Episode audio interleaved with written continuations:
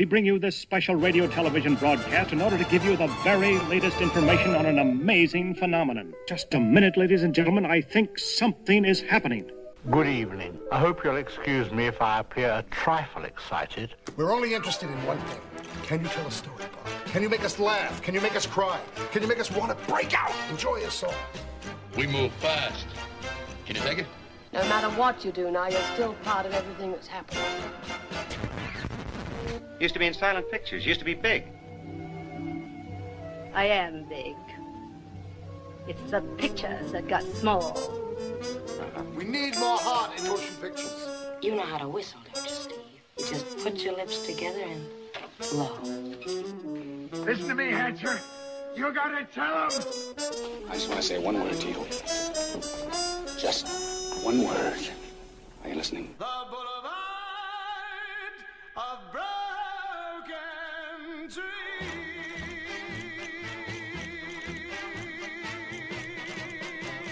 We're making another movie. This is the one I'll be remembered for. Welcome to the Sordid Cinema Podcast. This week we're going to be taking a look at 1996's The Cable Guy, written by Lou Holtz Jr. and directed by Ben Stiller. Here's a clip.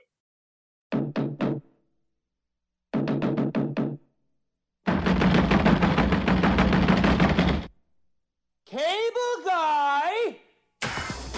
Let's do this. Slip the cable guy 50 bucks. He'll give you all the movie channels for free. You're offering me a bribe. What you have just done is illegal. And in this state, if convicted, you could be fined up to $5,000 or spend six months in a correctional facility. Oh, oh, please. No, that was dumb. I was just, I was just making conversation. I'm just jerking your chin. I'll juice you up. For Stephen Kovacs, Hey! You guys play here too? Cool. the price of cable just went up. Okay, Chip Douglas, you're on my team. Let's play. No way. I'm on Steven's team. Now, We're not friends. I don't even know you. Well, let's fix that. he's got a friend he can't control. Where are we going? Only the finest restaurant in town. Can I have your skin? Check this out. Silence of the lambs. I just don't have any room in my life for a new friend. So, what are you trying to say? A friend who will not be ignored. I gave you free cable. The guy is a sociopath. He leaves messages on my machine night and day. If you're there, pick up. Pick up, pick up, pick up, pick up, pick up. He shows up wherever I go. He won't leave me alone. He's gonna need some tough love. There's Stephen Kovacs in here. I'm Stephen Kovacs. I didn't do anything. Just call my cable guy. Police look into it. Nobody named Chip Douglas works for the cable company. Suspicious, isn't it? You're all being fooled by him. he's a lunatic and he's a felon. Don't mess with me. Come back here so that I may brain thee! I'm here for you! Don't do that. You're gonna get me killed. Oh, Billy! Jim Carrey, Matthew Broderick, the cable guy. Okay, I'm going! Take off!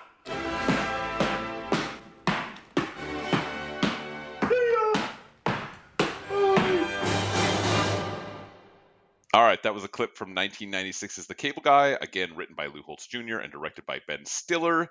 My name is Patrick Murphy. Joining me to talk about this movie and the chooser of this movie is Ricky D. What's up, Patrick? Not a whole lot. This is a weird one for uh, for our podcast. I feel like, but I, it does have some does bear a resemblance to other genres that we've certainly covered. Um, also joining us after my brain freeze is Simon Howell. Hello. Uh, all right, so Rick, you picked the Cable Guy, this Jim Carrey vehicle. I remember this was like a big deal back in the day. Jim Carrey got paid twenty million dollars to do this. Um, a lot of people were expecting certain things out of Jim Carrey at the time because he had made two Ace Venturas, and I think he had done The Mask at this point as well. Um, people wanted goofy, big goofy comedy from this guy. That is not what they got, and I remember there being a lot of disappointment and a lot of bad reviews for this movie. But it has aged well in that department. Uh, what made you choose it this week? I'm actually a huge fan of this film, and I saw it on the big screen when it came out when I was young with my young friends who all hated the movie and thought I was crazy because I liked this movie and thought it was ahead of its time. And even as a young Ricky D, I was still smart enough to know what a good movie is and is not, right? And so rewatching this movie 25 years later, I I think I'm right. I think I was right when I told my friends way back in 1996 that this movie was sort of ahead of its time. And even as a young Ricky D, I was still smart enough to know what a good movie is and is not. I thought it was like a really important film for Jim Carrey's career because I was a huge fan of Jim Carrey but I wanted to see Jim Carrey do something different, not just be the guy who does goofy, wacky comedies like Dumb and Dumber and Ace Ventura. And I think, like Waterworld, a movie we reviewed not too long ago, I think the narrative and the focus when it came to the the the critics reviewing the film, they focused so much on the salary, mm-hmm. and I felt it was always unfair to everyone who worked hard making this movie, but specifically Jim Carrey, because there were actors at the time making like 17 million 16 million. Like bruce willis for example was making 16 million for his die hard sequels right? He was making 20 million dollars a picture right in there. Well jim carrey was the first actor to make the $20 million salary. Like he sure. broke that gap, right? But there were actors like Tom Hanks, Harrison Ford, Bruce Willis that were close. And so I thought it was really unfair to Jim Carrey that all the critics were focused so heavily on his salary because it's a comedy. And I'm like, that's also unfair to the genre of comedies because some of the greatest movies ever made were comedies. And I feel like people don't look at comedies and respect them as much as, say, dramas or crime thrillers and horror films, et cetera, et cetera. But comedies are so hard to make well like it's really hard to make someone laugh and to to actually write, direct, and star in a comedy. Now, this is a dark comedy. It, it's like a satire. It's like a thriller. It's like a bromance, but it's still a comedy. And so, anyhow, I always just felt that everyone was so unfair to Jim Carrey in this movie because I think Jim Carrey's performance is is amazing. We can talk about Carrey throughout the whole entire podcast, but also like I'm a huge fan of Ben Stiller, and I really do like his movies. Uh, he's made one of the best anti-drug films ever, Permanent Midnight. I like Reality Bites, so this is a second film, and it's an important film for comedies like the genre uh, moving forward because of who worked on this film, which again we'll talk about throughout the podcast. A bunch of people worked on this film who later paved the way for the next generation of comedies. But look, this movie is slightly ahead of its time, and not because of the big speech delivered by Jim Carrey's Chip when he's standing on the satellite dish and he starts to talk about the future of the internet and how you know you can visit the Louvre on one channel or watch female wrestling on a, a, different channel or you can shop at home like amazon right? Or you can play video games with your friends online. Like they sort of saw into the future and it's kind of like creepy and amazing that the writers of the screenplay were able to see what the internet w- would eventually become like the possibility of the internet. But it's more ahead of its time because of how the internet is making us all such weirdos like this character Jim Carrey who grew up in front of a TV set and does not know how to properly socialize. And not to say that like we're to have like a whole generation of people like Jim Carrey that are to grow up to be like weirdos, but just like how the internet and social media and online streaming and just the fact that we're always staring at a screen our smartphones etc etc it's changed the way we socialize and it's kind of weird so anyhow it's well shot. It's well acted. It's just a matter of are you looking for a Jim Carrey comedy in which you're going to laugh your ass off like Dumb and Dumber? Because that's not this movie. No, it's not. Simon, what's your take on this thing? Uh, I hate to say it, but I'm really not a fan. I thought I liked it. Um, let me actually let me backtrack a bit. Um, I think Ben Stiller is a really, really talented director. Um, for anyone who hasn't seen or heard of um, that Showtime miniseries he directed recently, Escape at Dannemora, holy shit, that thing is really beautifully directed. Um, and I'm also a big fan of Jim Carrey in general. Um, and I I remembered liking this movie or having a certain admiration for this movie, but revisiting it now, I think it's super interesting and I hope interesting to talk about as a time capsule. Um, both for in sure. terms of both in terms of like production and uh and in terms of like i don't know just seeing this depiction of how like cable tv was just this omnipresent force which now i mean clearly the media landscape is it has uh, this movie may as well have been made in some senses like a million years ago it sometimes feels like um but as an actual movie to watch um i found it a joyless slog, honestly. Interesting. Do you think that okay, my question is you don't enjoy the movie. You did not enjoy watching the movie. You did not enjoy your time watching a movie. Correct. Do you think it's a good movie though? Because there are movies that you just don't enjoy. They're not entertaining or funny or just doesn't work for you, but you still think it's a good movie. I mean, n- no, I don't. I mean, uh, if, if you it, are if- wrong. No, I mean, it, look, if if if it it look, it's it's trying to do a couple of things at once, right? It's trying to be a dark comedy, so on some level, it should be somewhat funny, um, in some sense of funny, whatever you think that means. Yeah, dark And- comedies aren't normally laugh out loud funny. Sure. but but yeah, okay. I but there should be some though. wit. There you should be- recognize humor somewhere. Exactly. And I don't know, there's a couple moments where it gets close to that. Um it should maybe it should work as a thriller, maybe it should work as a satire. And to me, in all those quadrants, it it I feel like it's half-assing all of them a little bit. Um and I think also it's it was really funny to me to read interviews with Stiller and people involved in the production because they kept talking about how with each new draft it got darker and darker and darker and uncommercial and like difficult for the studio to potentially deal with. But watching it now, it just feels so quaint.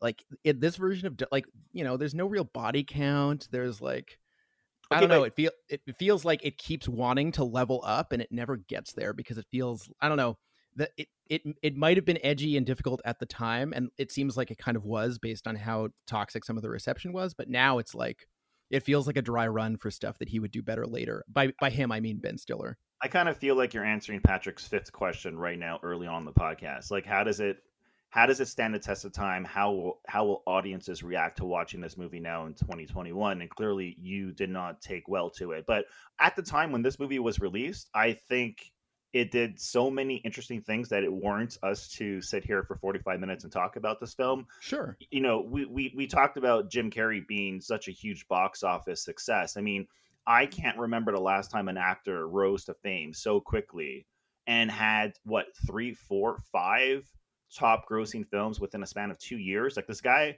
was known for his characters in In Living Color, like Fire Fire Marshal Bill, for example.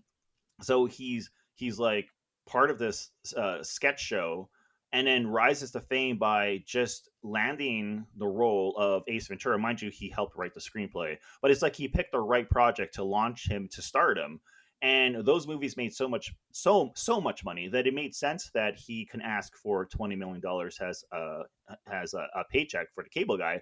But the point is, he he was so so incredibly successful. His movies were such a huge suc success, and yet he decides to star in a movie when he knew how people would react to the movie. Right? He knew that people were going to expect something like Dumb and Dumber and Ace Ventura, and instead they got this really weird dark comedy with Matthew Broderick, and he's not even technically the star of the film. Like Matthew Broderick is the protagonist; he's the star of the film.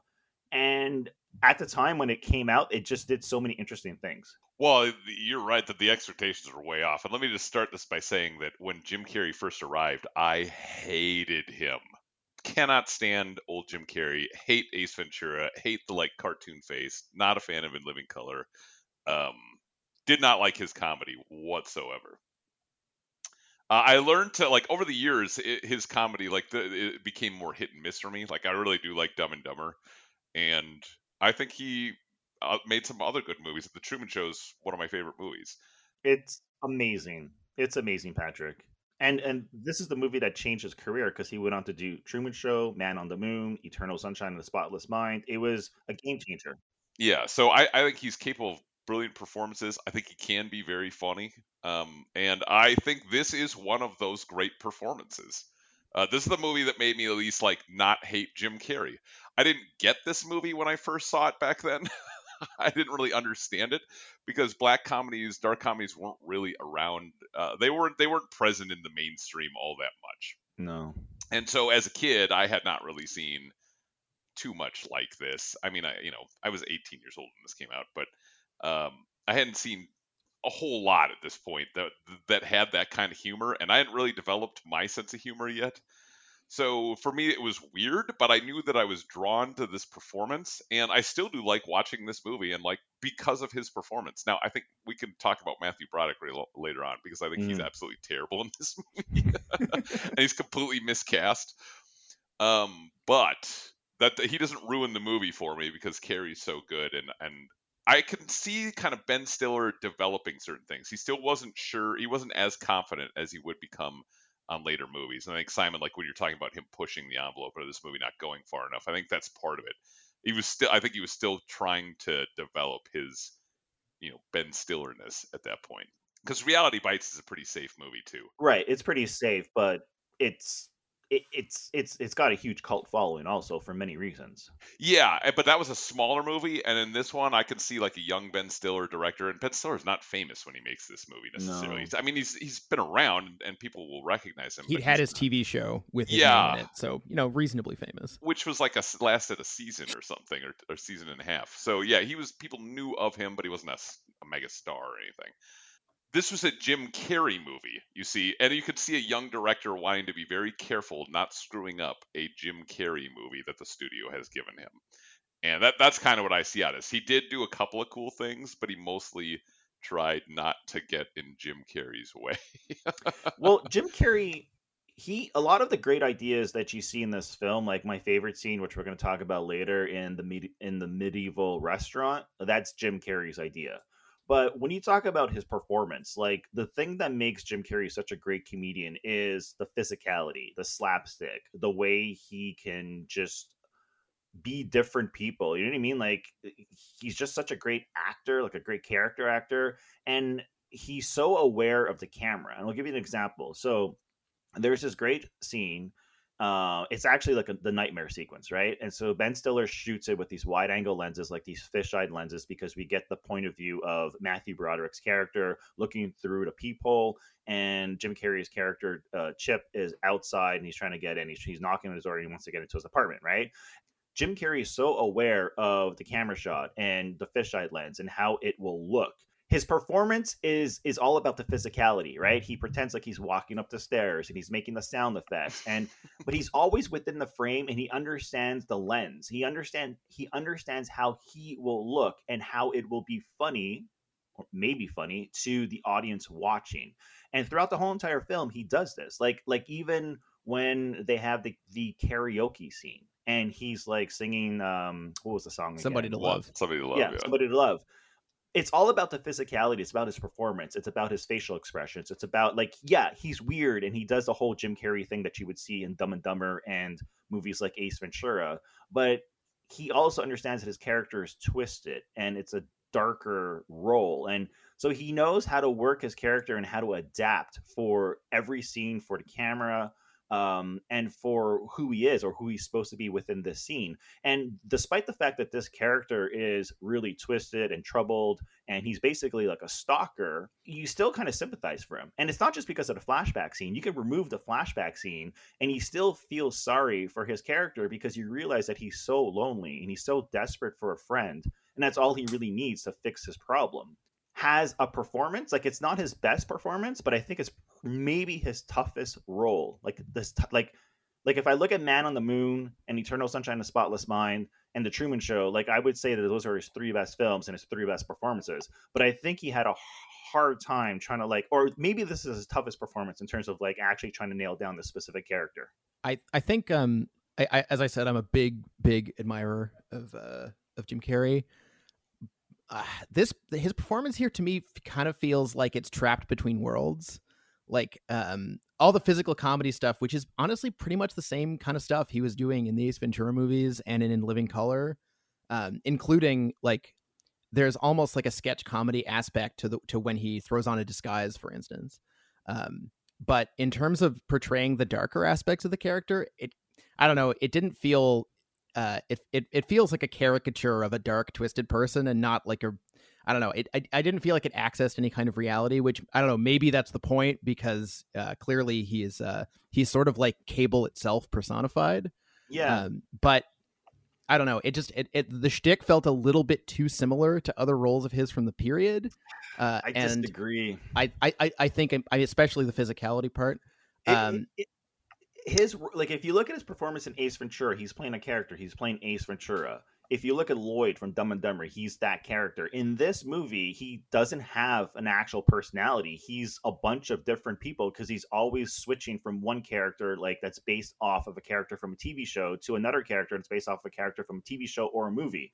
and he has to switch between these characters and these different personas so quickly while still maintaining the slapstick humor, the physicality. It's a really tough, tough performance. Oh, I don't I don't disagree about that.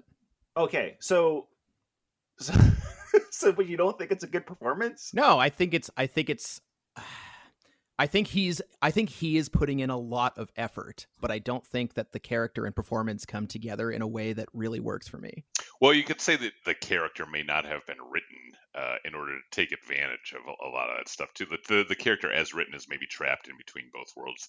Like all the drafts that they produced earlier, you said they they they talked about how dark they were going, and yeah, I understand that it was supposed to be a lighter comedy at first. Uh, what they compared it more to What About Bob or something like yeah. that. Um, but yeah, did they go dark enough? Did they write him really truly that dark? I almost think that Carrey brings a, a majority of the darkness to the role just in certain moments.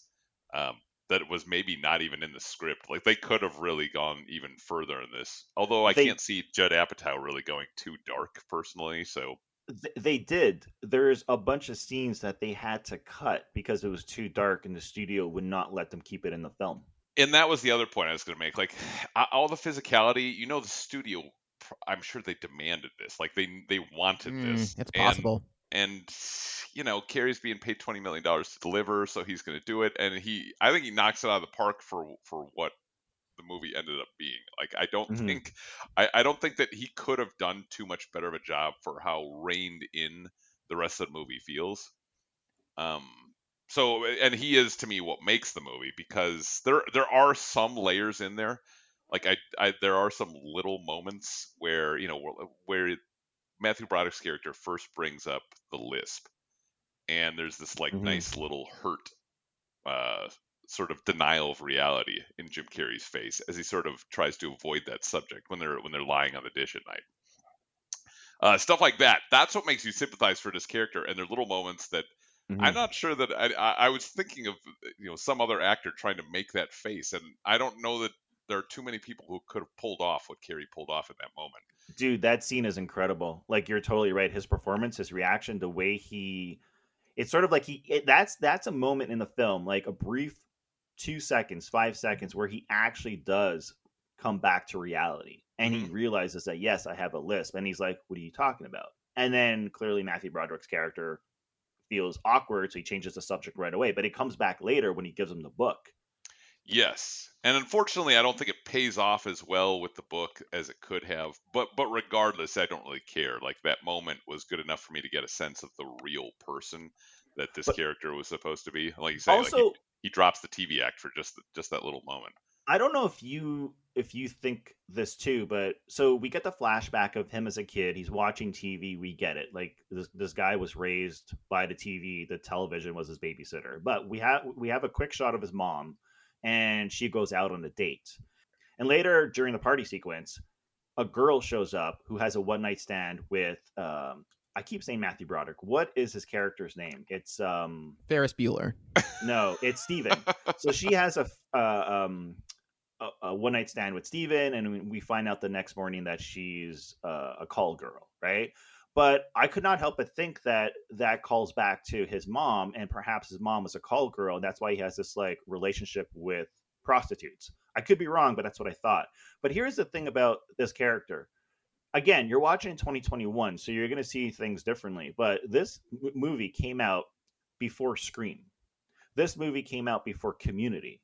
Like he's sort of like a proto Abed, right? Abed from the Community, where he always nods to the audience. He's always reciting stuff he heard from TV shows or movies. Like mm. this Pop is culture this is- just yeah. At the time, there wasn't a character like this. Now you get movies like Cabin in the Woods, Scream, Scary Movie, so on and so forth. And one of the ways the movie was sort of ahead of its time. Like maybe it was done to some degree prior to the Cable Guy, but I don't remember having a character where the whole entire film, this is not really a character. It's more like a character imitating characters from TV shows and movies. Is spoofs were your biggest pop culture referencing machines. Obviously, movies like Hot Shots, Airplane, you know, th those were Mhm. those were referencing pop culture, but you didn't generally get that in, you know, definitely not in any dramas or or quote unquote serious movies. Um, and this is, I would say, this this is not a spoof. It is a satire, but it doesn't ever really truly go into spoof territory. So Yeah, and if you want to talk about how this movie changed a whole generation of comedies, so the movie is directed by Ben Stiller, his second film. Ben Stiller is a big, huge name in Hollywood. You got Jim Carrey changing his whole uh, career in a sense because that's when he started to take different roles, doing stuff like Man on the Moon. Of course, he did Liar Liar after the Cable Guy, but still, like you know what I mean. Um, that was sort of like a favor to the studio to get back the money at the box office and just do a straight up comedy. But then you have Judd Apatow, who was best friends with Jim Carrey at the time, but he wasn't really like a big household name. He comes on, he rewrites a screenplay. Yes, he's not credited as a screenplay writer. That's a whole different story. He lost a lawsuit. Whatever the point is, he did rewrite the screenplay, and it went from What's About Bob to What's About Bob meets Fatal Attraction. Um, and then you look at the people who who worked with those dudes after because they they were so successful and it it, it did stem from this film like working on the cable guy. They launched the careers of like will ferrell steve carell seth rogen jonah hill jason Segel, paul rudd you know et cetera et cetera. And then you look at the cast like um, you know you got jack black. Sure jack black was in waterworld. I think he was in demolition man prior to the cable guy but he's actually pretty good in this film and this is when people actually started to take notice of Jack Black. And then you have all of these crazy cameos. Like you got Leslie Mann, and by the way, I think this is where she actually met Judd Apatow, and they eventually did get married, right? And they worked on a bunch of projects together in the future. You got uh, Garofalo, you got Andy Dick, you got Bob Odenkirk making cameo appearances.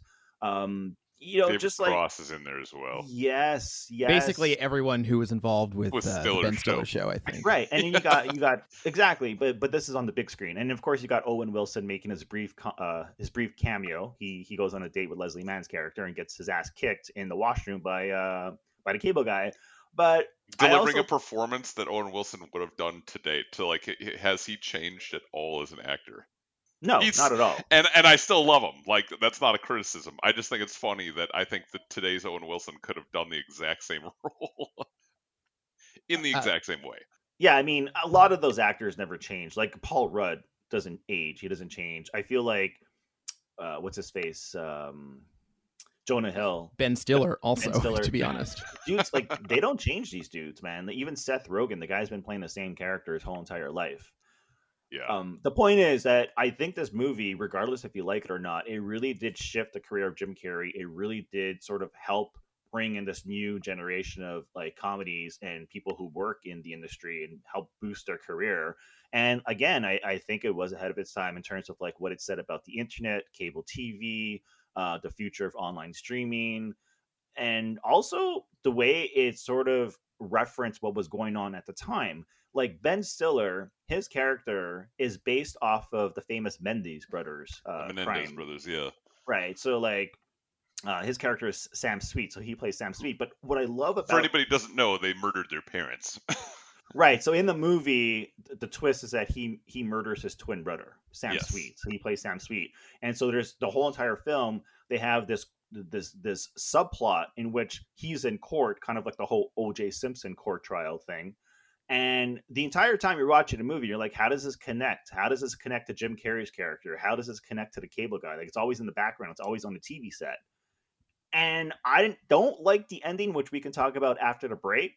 But I do like how they have this subplot that takes place in the background on a TV set that, and those characters never actually cross paths with Jim Carrey's character. Like I think that's kind of like unique.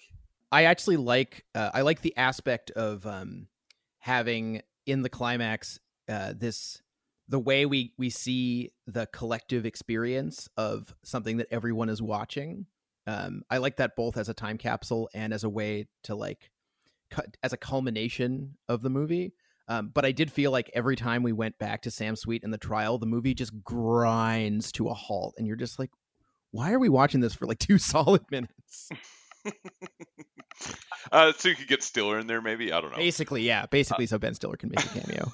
and do a Um, little straight- and actually, I will say it does set up. Uh, w- I think the only th- the only thing in the movie that I thought was truly funny, which was the uh, the Eric Roberts TV movie Oh my about God. uh, about the about the brothers, uh, which to me, like in that material, that's where Stiller's comic strength as a director really lies, and it kind of I feel like the um the court stuff and then the TV movie, et cetera, that's really all predicting Tropic Thunder to me, which is just a way more confident movie. Right. I think right, in but- terms of direction. Don't you think that's great, especially for the time, given the fact that there wasn't any movies that did it back then? Like the fact that there's a movie within a TV show within a movie. You know what I mean? I mean that that stuff is cool, but it's also like two percent of the movie.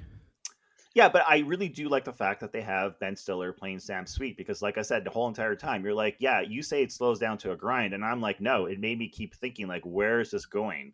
It was, it was, it, like, it had me intrigued. But the bottom line is, it, it just, it's a commentary on our obsession with pop culture and television, and like, it not only references the the trial about the men, the it's the Mendes, right? Menendez. Men- Menendez. Menendez, right? But it's also about the O.J. Simpson trial, which was Yeah. a few years earlier. But the bottom line is, when we get to the end, end of the film and he tries to kill the quote unquote babysitter, and he kind of does, and everyone loses their cable because they're watching the trial and they're about to get the verdict. I think it's a little too on the nose for my liking, but I do still like the whole Sam Sweet uh, subplot. Well, I, I'm also not exactly sure what he's trying to say. I, that's the one thing I could get out of ending. Like, okay, you've. I'm not really sure what the trial has to do with, you know, my three sons, has to do with Jerry Springer, has to do like I get that you could go after Cable in a way, but how does the trial represent Cable, or how does even the O.J. Simpson trial? Patrick, we're overthinking it.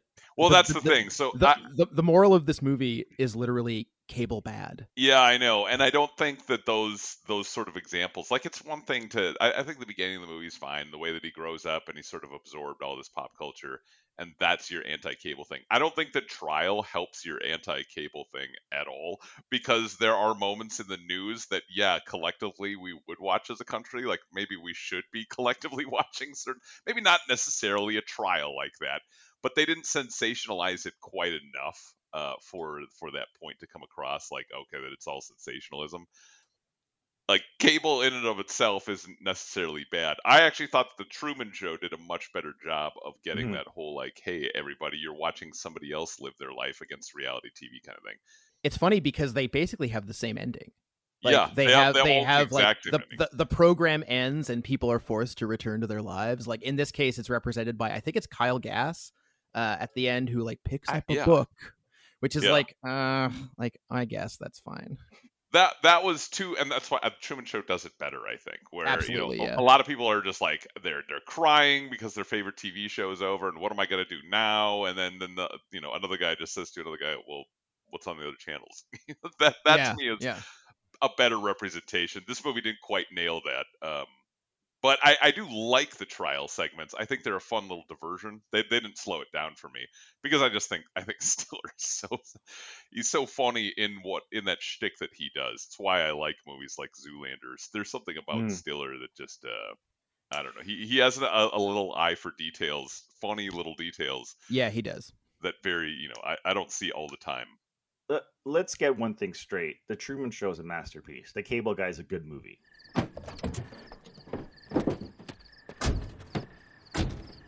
Come up here to think sometimes. Clear my head. Brace yourself. There she is.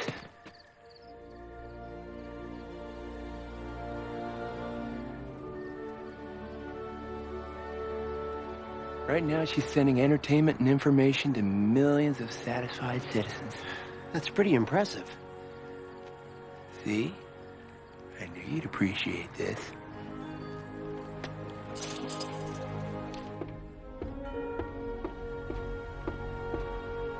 The future is now! Soon every American home will integrate their television, phone, and computer. You'll be able to visit the Louvre on one channel or watch female mud wrestling on another. You can do your shopping at home or play Mortal Kombat with a friend in Vietnam. There's no end to the possibilities. I do think it's interesting that Jim Carrey stars in The Cable Guy, given what the film is about and the character he plays, and then is a star of The Truman Show, and is also the star of Man on the Moon. Because I don't know if you've ever uh, seen Jim Carrey in interviews, especially lately, but his views on TV, the internet, social media, like it really resembles the themes that some of these movies are trying to address. But I think the thing about the Cable Guys, it works best as a movie about a stalker. Like it's it's about it's a movie about a man who's really lonely and desperately needs friends, and how it's so hard to turn away someone that you know is in need of, in this case, friendship. Like I don't know if like I, I mentioned this on Slack yesterday, and I'll just quickly talk about it. But I've actually had a stalker and it's not only really scary but it's really depressing because mm-hmm. you know that all this person wants is to be your friend and spend time with you because he or she just doesn't have anyone in their life right and so you feel for them but the problem is is that you know that if you do try to hang out with them like even if you don't think that you're going to be friends with them you're just going to spend one day with this person they're going to cling on to you. Like it's dangerous because even that like going out with them for like going to the movie with them or just going for dinner or just having a conversation they then become needy and they want more because it's something they, they've never had and it's so depressing. But what do you do? Because you know that if you give them what they want they're going to pretty much stalk you and so that's what I feel like. That like, despite the fact that this movie is kind of like over the top, especially with Jim Carrey's performance, it's also very realistic. Like people like this exist in the world, and there's a lot of them. And nowadays, in 2021, a lot of them spend way too much time on the internet, right? So it's not about being in front of a TV; it's about being in front of the internet, and it's not healthy. And so I think that this movie's kind of like really depressing at times because that character is so true, and I've met so many people like chip in this world. There's a weird quirk of the script though, which is that um and you know, I I haven't personally been stalked, but I know lots of people who have in one form or another. Um people like that tend to be really socially isolated. Um and it's a weird quirk of this movie that actually uh, uh Chip is not isolated. He has he's he's got like this whole network of people that he's essentially bribed to be around him, but they also seem to genuinely enjoy his company. So it's like I that was like a strange script aspect to me. And I know that I know that having all those people around helps him uh, turn the screws on Matthew Broderick. I understand that plot function, but I kind of felt like it it cut against the characterization a bit.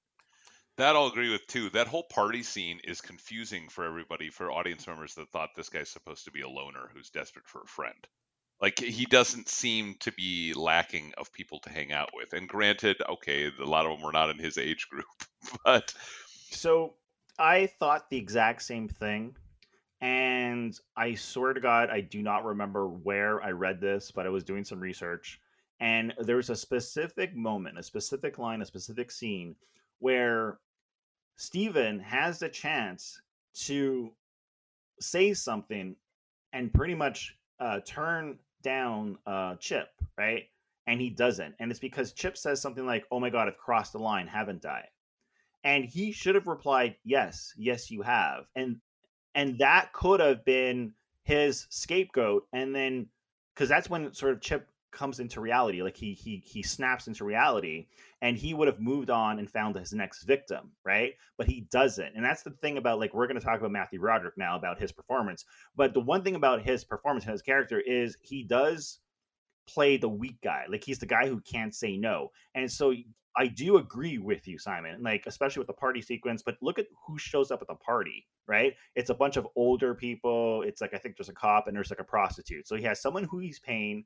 There's a bunch of older people. He's probably looking to hang out with someone more around his age and who's a bit more hip and cool. And also, he's giving them something. He is sort of paying them off, like with free cable or free TVs or new home entertainment system. Whereas Steven, he also rejects the entertainment system. Like Steven's always constantly rejected and that's the thing about a stalker, right? They're attracted to the person who's not attracted to them. Like everyone, like usually a lot of times you're attracted to someone who's not attracted to you. That's what kind of makes them attractive. The thing about Steven is he's not really attracted to to Chip, and I don't mean in a sexual way. I just mean he just doesn't want to be his friend, and that makes it more uh, enticing or gives Chip more motivation or whatever, more reason to want to be his friend. I don't know if that makes any sense. I mean, I I understand what you're saying that like his all these people around because it's like transactional or whatever. Um, but I think they could have demonstrated that better, and I think it also it um it's it's weird that he's able to call in all these favors um seemingly with no compunction from anyone Well, Uh, it is like, a movie. Yeah, I know, I know, I know, I get it, but it's just like I don't know. As a, as a script thing, I would have. I feel like that could have used another pass. and nobody ever feels uncomfortable around him. So they actually seem like his friends. So even the people at the at the restaurant, the night themed restaurant, you know, they have they they seem just totally fine with him. Yeah, they got free cable from him, but nobody seems like they hate being around him because he seems like a very outgoing, fun guy. And yes, I, I mean, I, he's he's fun in that awkward way that'll, that'll drive a lot of people away. But he also projects a confidence that a lot of people would be drawn to, I guess, or would be fine with. Oh yeah, absolutely. even if inside he's not confident. Um, so yeah, th- there's all sorts of things that don't quite make him out to be the lonely guy. In fact, I, when I look at Matthew Broderick's character, this is where we need to talk about his performance. I see him as I wonder how he has any friends at all. Yeah, absolutely. He's such a he's such a nothing. like, He's and a I drip. I Like, don't think it's really Matthew Broderick's fault. I think I agree with you, Patrick, that I think it's a combination of unfortunate casting and just he's written to be such a fucking loser. Oh, I think that- it's his fault. Uh, I don't know. I mean, I, I, I love I love him. Like Ferris Bueller, one of my favorite movies of all time. Gr- watching that movie, one of the over great and- screen villains, no question. Yeah, watching that movie over and over as a kid, I just love that movie. But he's he's basically Ferris Bueller brings that up. in every single movie, but his character isn't as interesting as Ferris Bueller. He doesn't bring anything to the role at all. No, and he he's almost. Uh, He's the same guy from Godzilla. Well, He's yeah, Yeah, you're not wrong. You're not wrong. he's a wide-eyed, dopey, you know, nothing of a character. Which and, works and for Ferris Bueller, but not for every role he's he's done afterward. But I, I do th- I do think though that like I can't blame Broderick that much just because uh, as you said, Ricky, he has so many. I, I think he actually has many chances early in the film to like notice red flags, be like, "Huh, this guy's kind of weird." And uh, I don't know. With every single character, he's such a pushover. He seems to have no spine at all. He also just, I don't know. When you see him alone, he's just like channel surfing. He almost like buys shit off the Home Shopping Network. Well, he's, just he's, like, why um, should I care about this guy? He's watching uh the what's his name, Tony.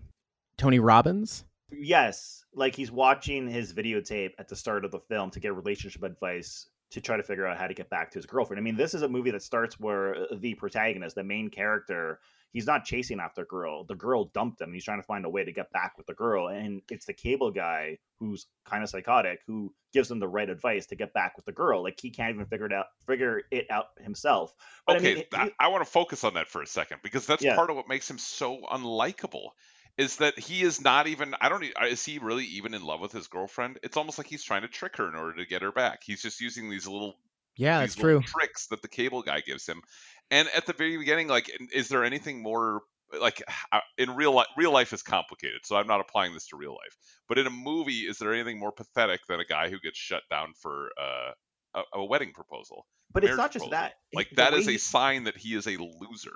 dude the way he treats everyone his family his co-workers his friend jack black i'm not going to go to a concert with you i'm going to ditch you at the last second like Yeah. he doesn't make a single right decision throughout the whole entire film Yeah. Why does this man have any friends? It's a good question.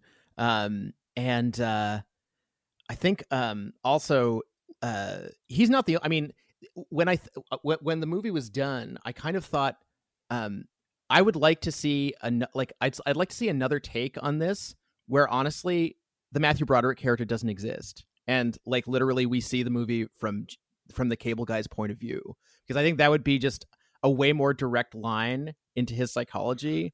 I think would have been way more fun. hmm Or at least a, a twist on it where the Broderick character is more the villain in all of this. The Broderick character sees himself as this super nice guy, but really he's a social vampire. All he's doing Yeah, you're- draining everybody. Yeah, yeah. him. There's there's so many things they could have done with that dynamic. You're right, and it instead it's just it's it's very uncomplicatedly. This is the this is the essentially this is the bad guy, and this is the guy we're supposed to feel something for. And that's where the deficiencies in the script do come in with Leslie Mann's character, for instance. Yeah. Oh, she poor Leslie Mann. Poor Leslie It's Mann. nothing to do. She's such a good actress too.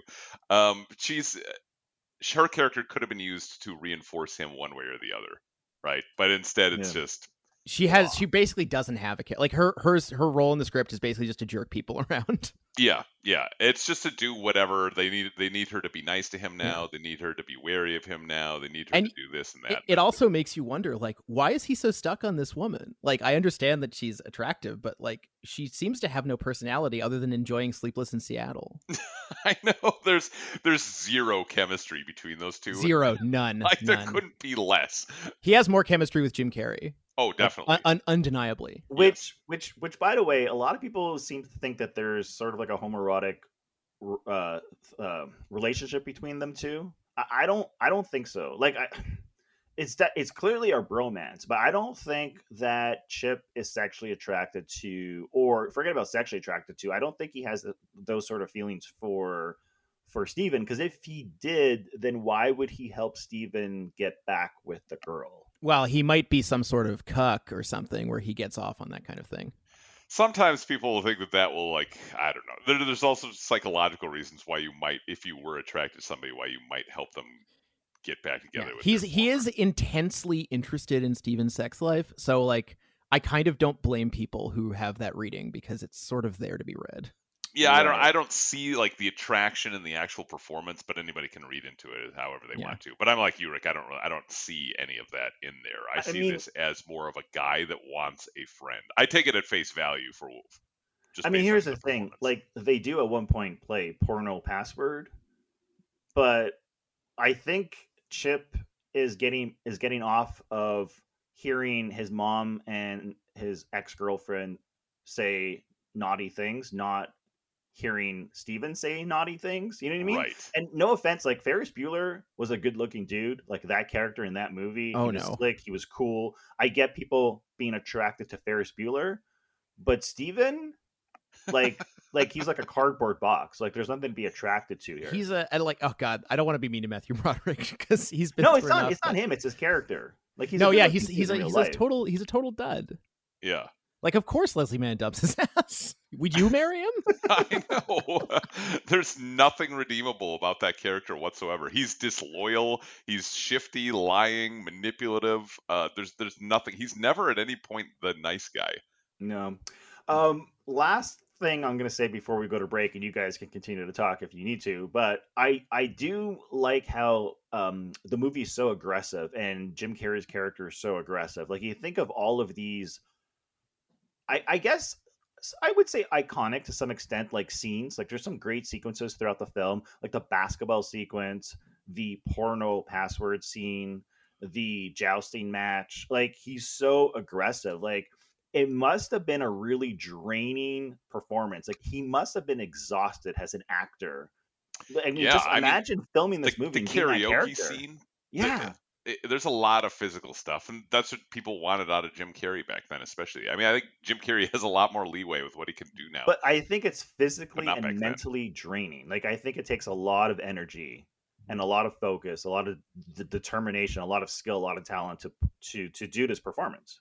Mm-hmm. I, I will say to end the first part of the show on a positive note, um, my favorite thing about the movie is just how much cable TV there is. Well, I mean, like the I like the way that the movie opens with uh, with all this cable TV like close up footage, and we spend a lot of time looking at sort of old school '90s displays and Mm. flipping between channels. And I love the way that um, dialogue from like old TV shows will bleed into the next scene. Like that was the stuff that I thought was um, was uh, was was best executed, and I think that's really it's pointing the way to what's really in Stiller's like uh, comedic and pop culture wheelhouse. Mhm. Um, that's the stuff that I was most impressed by. Totally agree. And it sets the stage for the movie and it sort of like lets you know that this movie is going to be dark and twisted because the the way he channel surfs, like the image of the channels and the blurry lines within the TV set sort of thematically sync up and match to Jim Carrey's character. So thematically it sets the stage and it sets the stage tonally for the film and his character. I thought it's a great opening. But it also, I will say, makes the mid '90s seem like a gray, dismal hellscape. Oh, it was. I mean, the 90s, the 90s were dark. hey, they I mean, showed my three sons. They released movies like this. Ayo, sorry, I'm done. no, I, that that was needlessly mean. All right. On that snipe, we're going to wrap up uh, this first half and get to uh, our five questions. But before we do that, here's another clip from the cable guy. We have reached the climax of our competition, good people. And now two noblemen from our audience will battle to the death to resolve a grievance. Will a master, Steven M. Kovacs, and a Lord Chip Douglas make your way to the fighting pit? Let's go. What's going on? It appears we're going to do battle, Steven. Is this a normal part of the show? No. But I give all the knights free cable. They said it would be cool if we just went at it for a while. Well, is it safe? Sure, that's what the armor's for. Come on. So, what are we supposed to do? I mean, we have to be careful that we don't hurt each other, right? I cannot listen to any of your instructions, for you are my sworn enemy and are about to meet your demise.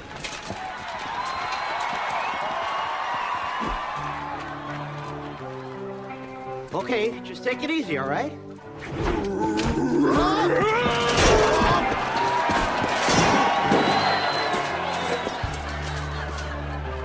Nice move. Necessity is the mother of invention.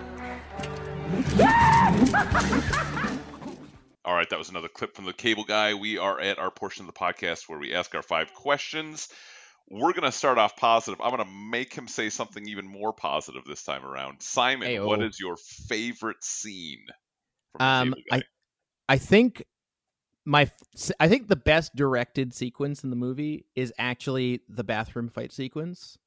Uh, well, not fight sequence. He beats the shit out of Owen Wilson.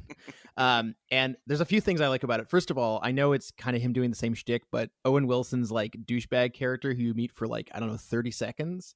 Um, they they established that very economically, and he's super. He's actually again, uh, this is one of the few things I thought was approaching being actually funny um his his sort of douchery but then when we get to the bathroom and uh jim carrey's got this attendant uh, he's got this disguise on but the actual uh, choreography of that sequence is uh just really fun and i i, I love the um that uh he he shows off a little bit of his directorial flair which he doesn't get to do that much in terms of uh in terms of camera movement uh with the um when he when he kicks him through the stall door and it kind of goes over top that was just a, a nifty little sequence that kind of points to where uh, where he'd go with future stuff. I totally disagree. He shows off his directorial flair throughout the whole entire film. This is one of the best shot comedies of the '90s. The the camera work and the the staging and the framing is is drop dead gorgeous. It's beautiful. Love it. That sequence though, Simon, you are right. It's incredible. It's a it's a great scene. No, thank you. Great scene. you were actually right for the first time on this podcast. I'm just. I, I would I would add this little tidbit though. Owen Wilson displays his uh, inability to do physical acting. About just as- Listen, if you he's want, if not a you wanna- fight scene guy, really. if you're gonna cast someone and get the shit kicked out of him, like if you're gonna cast someone that's gonna get beat up, cast Owen Wilson because he has that face that you just want to punch. Well, yeah, he does, but he doesn't take punches like he d- by his own admission too, and you can see it in his movies. Like he's not really a physical actor guy. He doesn't take punches very well. He tries his best in this scene, but man, you notice you notice a lot of little seams when it comes to that. But otherwise, I, li- I like the way the whole thing goes down. It's it's a great scene in the movie. I Yeah, just think, also, like, I watch uh, Owen Wilson. I'm like, yeah, he doesn't like doing this fight scene. Also, Jim Carrey's disguise when he walks in, I love his disguise. Um, Very Freddie Mercury. very, very Freddie Mercury, very Village People. Then he changes because he he walks in. He's sort of like this badass like biker, and then he changes into the concierge. But also, when we talk about the quick references to pop culture throughout this whole entire film, sometimes it's so quick and so subtle you don't notice it on the first viewing. And when he puts it, when he puts Owen Wilson's face against the uh, air dryer, and he's puffing it like his his cheeks get all puffy, like he's um he's playing the the clarinet or whatever in- musical instrument is like the the And he trumpet. calls Dizzy Gillespie. Yeah, but then you hear Dizzy's music in the background. Did you Yeah. notice that? I, I yes. So I didn't notice that the first time. There's all sorts of little weird musical things in this movie. There's at least three or four uh, instances of uh, of Jim Carrey singing along to the uh, to the non-diegetic soundtrack. Yeah, I mean the Star Trek music, music obviously that they use. They borrow a few things um, here. Dude, and the there. soundtrack is really all over the place. Like we hear "Filter," like "Hey Man, Nice Shot" at one point in time. Um, just like I don't know, like it's just like it's all over the place. Like white, I think we hear "White Zombie" too, right? It is one of the most in, one of the most intensely 90s, like specifically mid 90s. I mean, Silverchair, Alice in Yeah. Chains, That's right, Porno for Silverchair. Pyros, Cypress Hill. You know, just intensely mid 90s. You know that's what Ben Stiller was listening to when he's Oh, walking out with his absolutely, absolutely. All right, Rick. What about you? What's your favorite scene? Oh man, like I think there's a lot of great scenes in this film, but my favorite scene, because the key word here is favorite, Favorite, not yes. best. It's the Right. medieval times restaurant sequence. First of all, I'm shocked that these restaurants actually exist because apparently they do. Um, I've never been to a restaurant where you can actually participate in a joust and ride a horse. That's just like insane. I would love to do that. Oh my god, it's I would vomit my meal up right there out in the arena. This sequence is mind blowing. First of all, yes, I love how he recreates the whole Star Trek famous fight sequence between um, Jim and Kirk. Uh, Kirk and Spock. Sorry, yes, I'm not a Star Trek guy, but then he starts singing or not humming the tune of the theme song that played during that sequence. I'm not a Star Trek guy, and I thought that was incredible. And it's just the whole entire scene. Like it just like it starts off where you're like, okay, he's just gonna he's just gonna like pick up a sword, like a rubber sword or a plastic sword. They're gonna like fight for about two seconds. It's gonna be over. I did not anticipate that the scene would go to such extremes that they would actually get on a freaking horse, both of them, and perform a joust. Like I and I love the way that scene is filmed. I like the way all of the people who work at the restaurant are trying to trying their best to stay within character. and at one point in time, one of the guys is like, "Dude, just get on the horse." you know what I mean? And also, I like the fact that Steven actually wins the duel. It's it's not it's not Chip. I thought Chip would win. Um, I don't know, man. I love that scene. I had to rewind that scene. Like I was watching on. Uh, I, I actually rented a movie on Prime, and I wanted to rewind the scene like about two or three times to rewatch it again. Well, at that point, there's an odd dynamic between those two where it seems like Chip uh, is trying to draw out the fun side of uh, Matthew Broderick's Steven, which, if you look into his eyes, clearly you know doesn't exist. But th- that's what he's trying to do, and I, you think that that's where the movie's going. That somehow Chip is going to make Matthew Broderick a better person in some way. And yeah, things might turn dark in the end, and, and who knows, Chip might try to kill him or something like that. But that, that there's going to be an arc, and part of it is getting Matthew Broderick out of some kind of stiff lifestyle, right? Like that's a pretty standard movie thing that never really comes to fruition, which is interesting. But that's what that scene seems to totally embody. Uh, it's definitely a fun scene though. Um, I'm for me, I'm gonna pick the basketball scene. I love the basketball scene. I love the way it starts out. I love his the introduction to his character, and then the way he does like uh, suicide sprints to sort of warm up, and it, the way it finishes with the dunk and the smashed glass. But I, more than that, I love the approach. I love the way that that um, Filter starts playing right as he's climbing up Jack Black's back. Just the whole the way whole, that whole dunk goes down, and how weird that's I you know I've been Rick I'm sure you've done this too where you've been playing sports and there's like some new guy and you need Okay. it you need a person but they don't Yeah. really fit in with the group Yep. Also, the scene in which he dunks the basketball and the whole entire like backboard shatters, like the glass. Mhm. Uh, apparently, the stunt coordinator got fired because the glass wasn't supposed to shatter on top of him. It was supposed to shatter backwards, right? So because the glass shattered on top of everyone, they could have been injured, and so the dude got automatically fired on set right then and there. F. what was curious is it didn't look like breakaway glass either No. Um, the uh, I the only thing I want to say about the scene is that this is the most times the band Filter has been mentioned on a podcast in 20 years, or on in any in any format. The what? The the band Filter. We've, we've mentioned them like four Uh, times. you know, I don't think actually anyone. had um, the the cassette for Filter for that specific song. Uh, short bus or oh the oh the single you mean? Just the single. I don't Oh, know why. nice. I had the single. I don't know where I got it from. oh you you had you had cassette singles. Nice. Yeah, no, it's it's. I had a cassette single. Damn.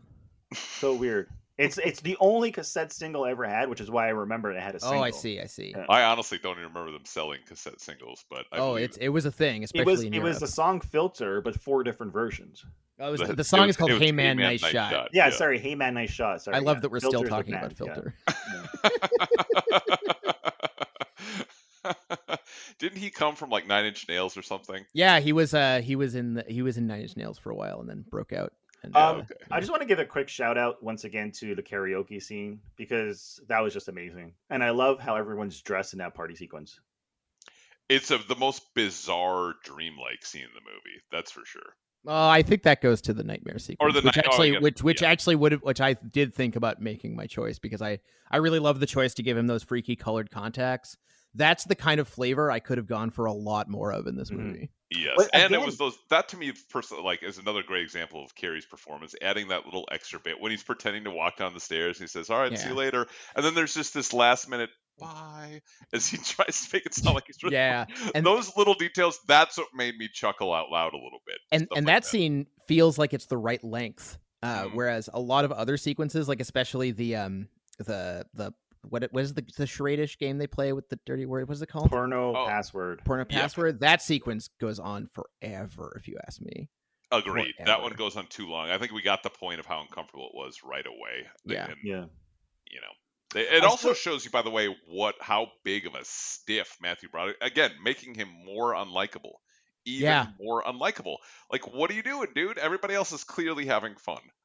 Um. Anyway, all right. So Simon, this this could be a, a interesting. Well, you alluded to it a little bit, but if there's just one thing that you could change, one thing in this movie, what would it be? I think, especially now having talked it over earlier, I I really do think a lot of my problems with this movie could have been overcome by just having the cable guy be our point of view character, or at least closer to our point of view character, and having uh what whoever it is, uh whoever's life he is destroying, um, I'm not tied to it being Steven. I'm certainly not tied to it being Matthew Broderick.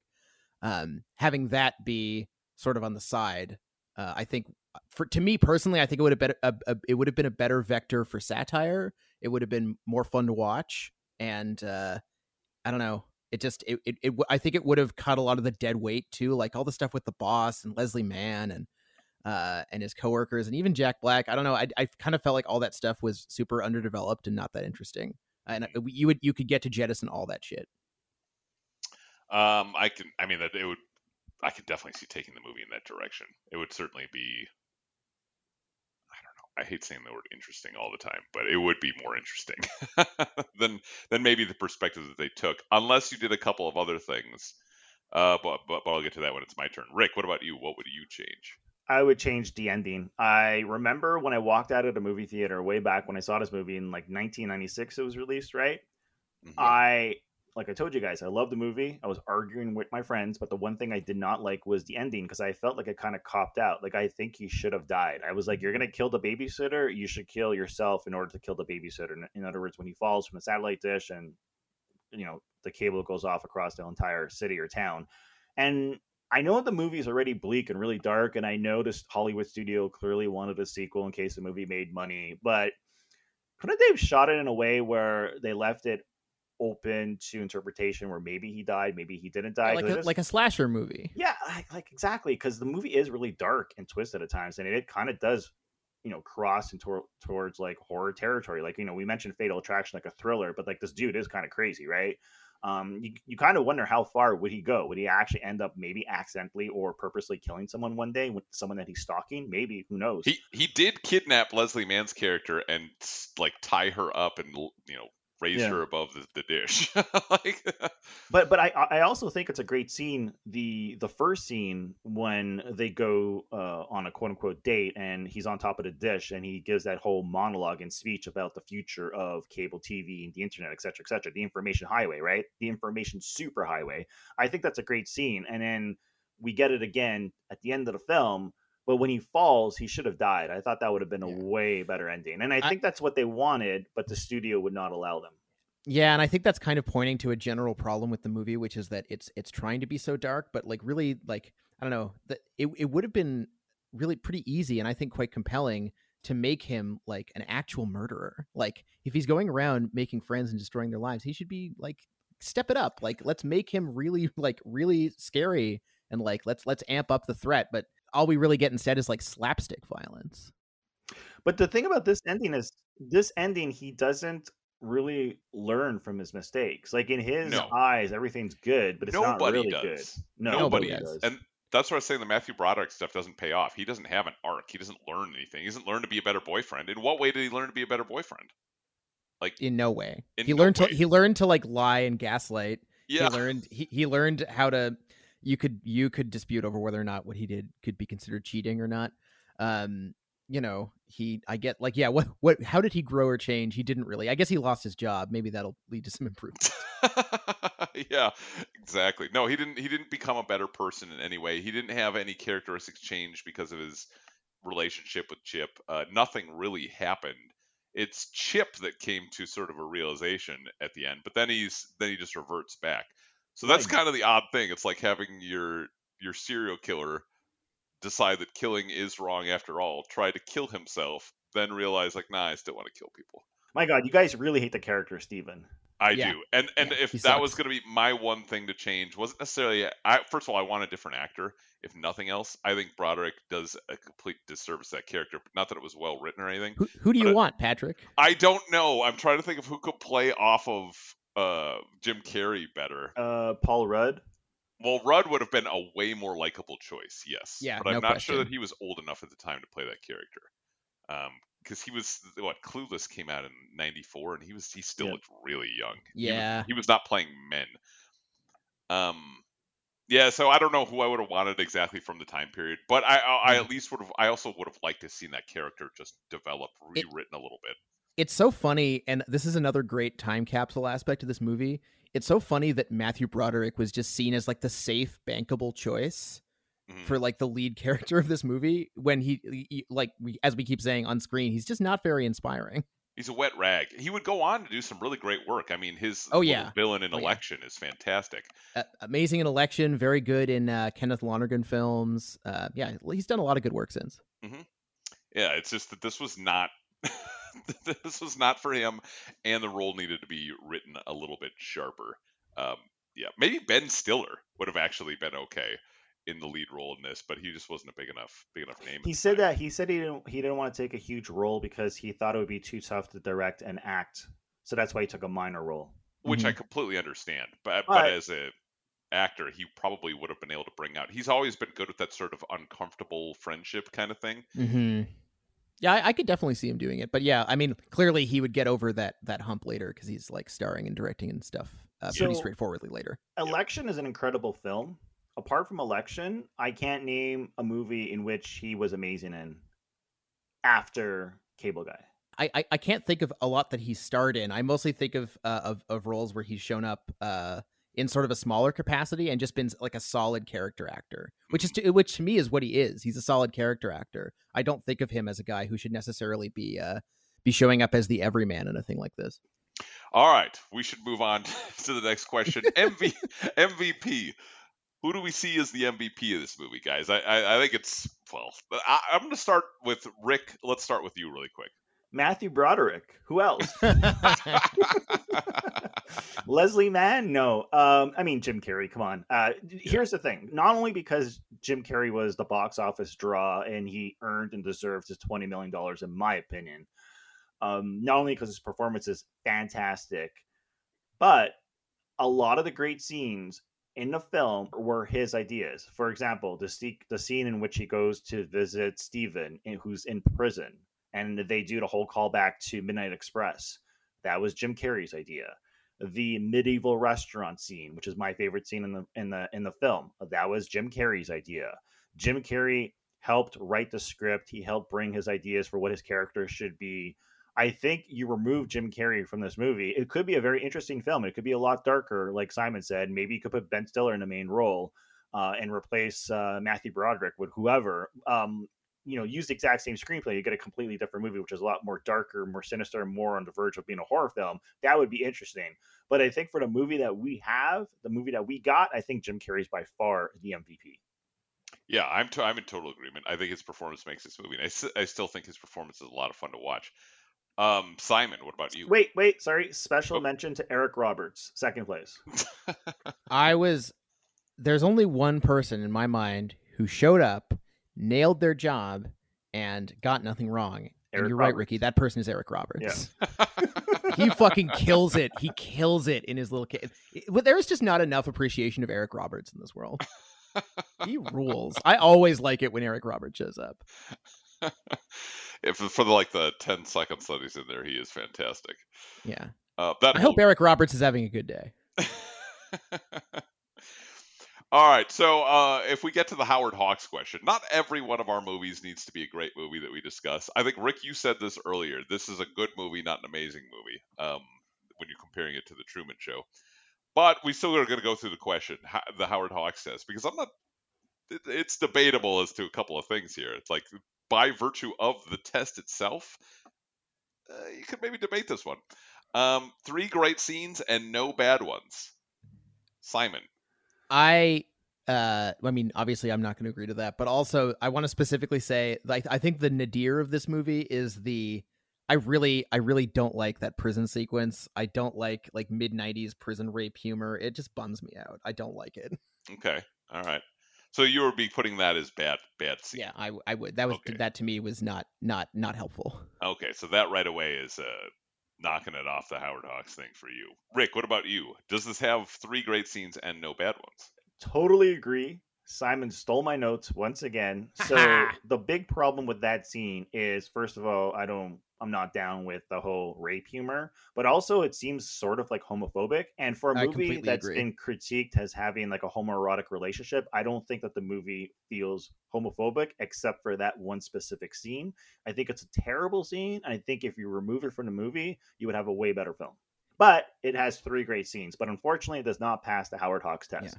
I, I will say it wasn't just the cable guy that did this. Like it was such a it was such a common trope in comedies at the time and for several years afterwards. And I'm I'm glad that it sort of faded away as a thing to do because it, it was it was never it was never it was never good and it was also never funny. Yeah, I mean, you can see it in movies like uh, even there's something about Mary, which Stiller would later go on to be in. Um, you know, where he's thrown in prison for a brief amount of time, and then when they let him out, he's you know cuddling with his in his roommate or whatever. That that was just a super common thing. It does nothing for the movie. Like that's No. a scene where even it, from a structural point of view, like it does literally nothing. It is thrown in there just for that joke. That's it.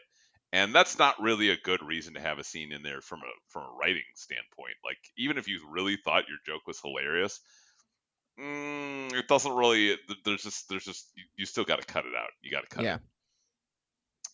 Um. All right, but well, let's talk about three great scenes then, because I'm gonna be I'm with you on that on that one. Um. Can we just agree on the medieval restaurant scene? Oh yeah, that's Okay. iconic.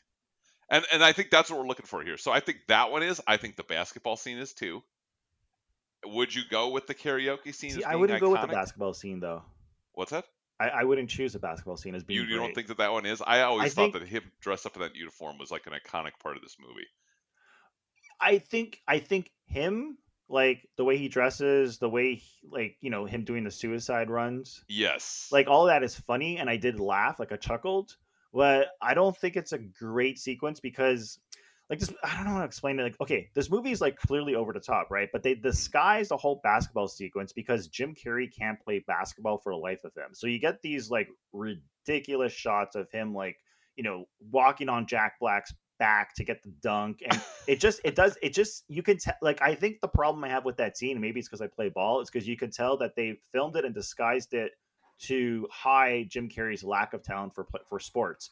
Whereas the actual medieval restaurant sequence, they fight. They they pick up swords and weapons and axes and and they they fight and they get on the horse and they actually ride the horse. And I mean, I heard the. Um, I read uh, Matthew Broderick was uh, is allergic to horses, so he had a really tough time doing that scene. So imagine trying to like you know climb on a horse and do a, a, a joust and like you're allergic to horses. So I, I don't know. I mean, if you choose that scene, I won't I won't be offended, but I, I do think that the karaoke scene and the nightmare sequence would be the the two scenes I would put over the basketball scene, along with the medieval restaurant. Those would be my three. Yeah, I definitely like. I definitely think the the medieval scene is gonna has got to be in there for sure. The karaoke scene can make it. I think a lot of people remember that. I think it goes on just a little bit too long, personally. Um, the nightmare sequence is fantastic. I'm not sure how many people even remember that. I had forgotten. I that sure as hell didn't. I Uh, sure as hell didn't. I forgot it. It's fantastic, but I, I didn't remember it, so I'm not sure if it would go in the iconic scene. So you department, but haven't it- watched the movie trailer because it's all over the movie trailer. And by the way, this is one of those movies that I think was that that I think also suffered from marketing because everyone went to watch a movie expecting a really funny comedy like Dumb and Yeah. Dumber and Ace Ventura. And it's not, but also like the actual trailer gives away the entire story. Like I'm telling you, like it tells That was you very common in the 90s in my Yeah. experience. Um, that the biggest sin is that like fooling people as to what they're what they're gonna get, and you're just doing the entire movie a disservice. But this is how a movie becomes a cult favorite afterwards, because after in retrospect, people have had time to process it, and they're not as disappointed maybe as they were back in the day. Uh, this movie, by the way, was not a flop or anything. It still made hundred million dollars on a. I don't know. It, it definitely made made money. It was not a.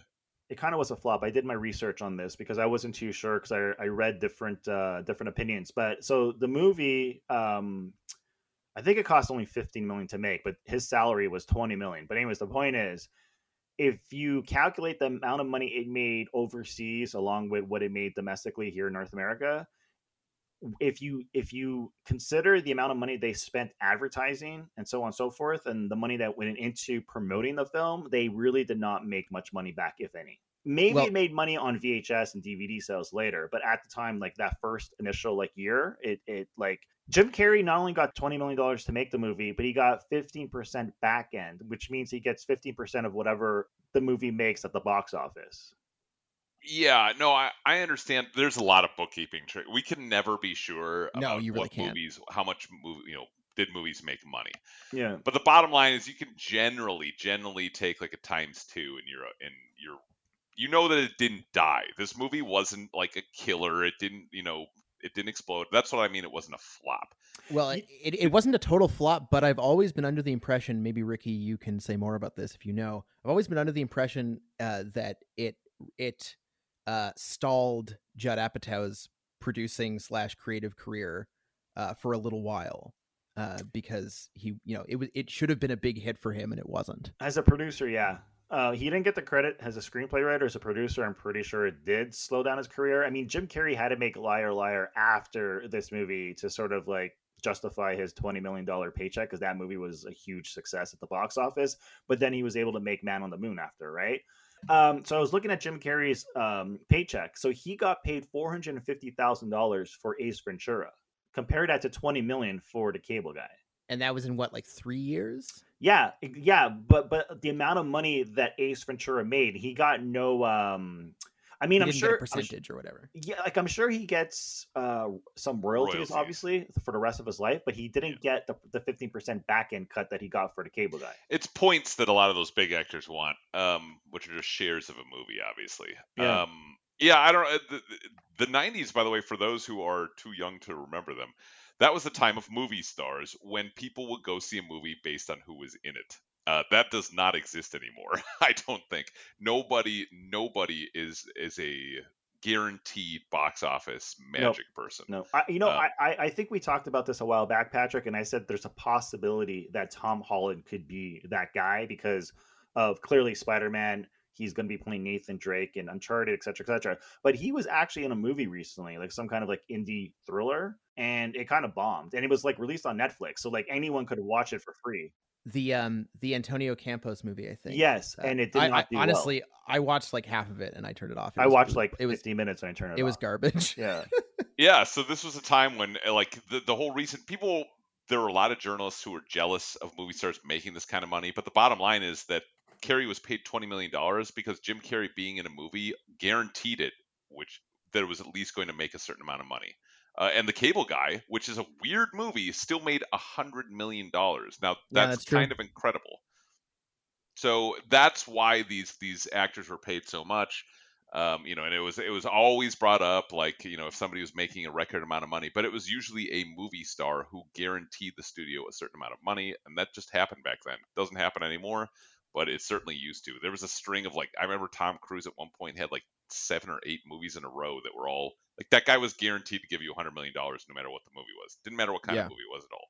The the funny thing is, um, guys like Tom Hanks, Mel Gibson, uh, Tom Cruise, they all thanked Jim Carrey for getting past the twenty million dollar uh, gap. Uh, like I said at the time, there were a lot of them were close. Like I know Willis was getting paid sixteen point five million for Die Hard, but Tom Hanks was still the number one box office draw of the '90s, followed by Mel Gibson and Tom Cruise. And Schwarzenegger was in fourth place by Har- and then Harrison Ford. All right. Well, we sort of touched on this already. Last question here before we wrap things up. Um, but uh, the legacy of the cable guy. Ben Stiller's obviously gone on to do a lot of stuff. Jim Carrey has a whole, you know, Oeuvre. resume full of of, of comedies. Is this one that's just going to get lost in both of their filmographies? No, I think the cable guy. Okay, like here's the thing. So I chose the movie because I knew the anniversary was approaching. It was uh, a few weeks ago, right, or a week ago, and so I was like, what better time to revisit and rewatch and talk about the cable guy? A 25 year anniversary makes sense, right? I think the Cable Guy is going to be a movie that people will revisit, you know, at specific times because it's trending. It's like, oh, it's the anniversary, or Jim Carrey dies, or Ben Stiller. Let's look mm. back at his filmography because he's trending online. But I think it's a good movie, and because of everything that we discussed, like you know how it's such an interesting film in terms of like the making of the movie, who was involved and what happened to these actors, producers, cinematographers, like everyone that worked on this film, what they did afterwards. Like I think for movie buffs, there will always be that curiosity. Mm-hmm. But like Simon doesn't enjoy the movie in 2021, I feel like a lot of people won't really appreciate the film if they're watching for the very first time. But I I think it stands a test of time. Like I, I don't think it's dated. Like you can say that maybe the technology, whatever, is dated, but not really because in the movie they sort of address the future, like the future of the information superhighway and like what things used to be like and and that's why I think, uh, to my mind, the movie still works. Like, I think its its primary function as something that people can still enjoy is as um, a really specific time capsule of of 1996, and not just the stuff that's in it, but you know the um, the grungy alt rock soundtrack and the um, the the the specific TV references that are made and pop culture references that are made are hyper specific um, to someone who would have grown up in that era writing. Um, I think in in that sense, it's I think it holds up just as being extremely representative of its era. Clearly, the uh, whether it works for you or not will vary wildly. Sure, and I think no matter what, at least Carrey's performance, um, like regardless of what whether you think that it was like bold enough or not, or whether it was stuck in between, I think we all agree like he threw everything into it that he could, right? Like yeah. the guy the guy came to play. Uh, so I unlike Matthew Broderick. unlike Matthew Broderick. There I was about to say there's only one thing. There's nothing embarrassing in this movie, which we sometimes you can think about when you talk about dated movies. The only embarrassing thing in this movie is Matthew Broderick's performance. Um, sorry, Matthew Broderick, but it's just it takes me out of everything. Every I mean, Jack Black in. is better than him in the film. Yes, and Jack Black's not great. But Jack Black great. would have been a good choice, actually. He, for the for, for, uh, you know what? You're right. Role. I think you're right. I think Jack Black. They, I mean, they, obviously, he wasn't like he was way too dude, too much of a small fry, but no yeah. way. They should have reversed the role. Who cares? Jim Carrey is the box office draw. That's true. That's I know true. It, it. honestly would not have mattered who Jim Carrey was going up against. Um, well, except that it kind of did because they got Matthew Broderick so yeah, other than that, I think the movie can people can watch it. They won't find anything cringeworthy, overly cringeworthy. Um, all right, Simon, can we find you anywhere online still? Nope. Are you on the information superhighway? Nope. nope. Nope. It's it's only for perverts. I'm not on there. Okay, yeah, I've tried to avoid all the Chip Douglases that I can. Uh, so I I haven't currently been on there for a little while either. But Rick, where can people find you, the show, everything hey, listen, sort of uh, cinema related? listen, we do the podcast. We love talking about movies, but we don't want to live our entire life on the internet. So you can find us on Twitter. It's Sordid Cinema. The URL, the website would be sordidcinema.com, which will redirect you to Goomba Stomp. They are intertwined. But the point is, sordidcinema.com. You will find all the links. The show is available on iTunes, Podbean, Amazon, Spotify, you name it. You can leave us a comment I do reply to people to leave comments. Like people leave comments every so uh, every every now and then, and they send an email, and even on YouTube. But um, yeah, I, I just don't want to spend my entire like life on the internet. But we are there. You can find us, and we do appreciate if you do follow us, and you can leave a rating uh, on iTunes if you like the show. Yeah, definitely. Anything uh, anything we do to get a rating, get some reaction, get some comments. I'd love to respond to somebody. Um, maybe. All right, that should about wrap things up. Uh, we will be back next week with as an undisclosed movie from Simon Howell. All right, we will see you guys then. You might recognize this song as performed by Jefferson Airplane in a little documentary called Gimme Shelter about the Rolling Stones and their nightmare at Altamont. That night, the Oakland chapter of the Hells Angels had their way. Tonight, it's my turn. One, two, three! When the truth eats foul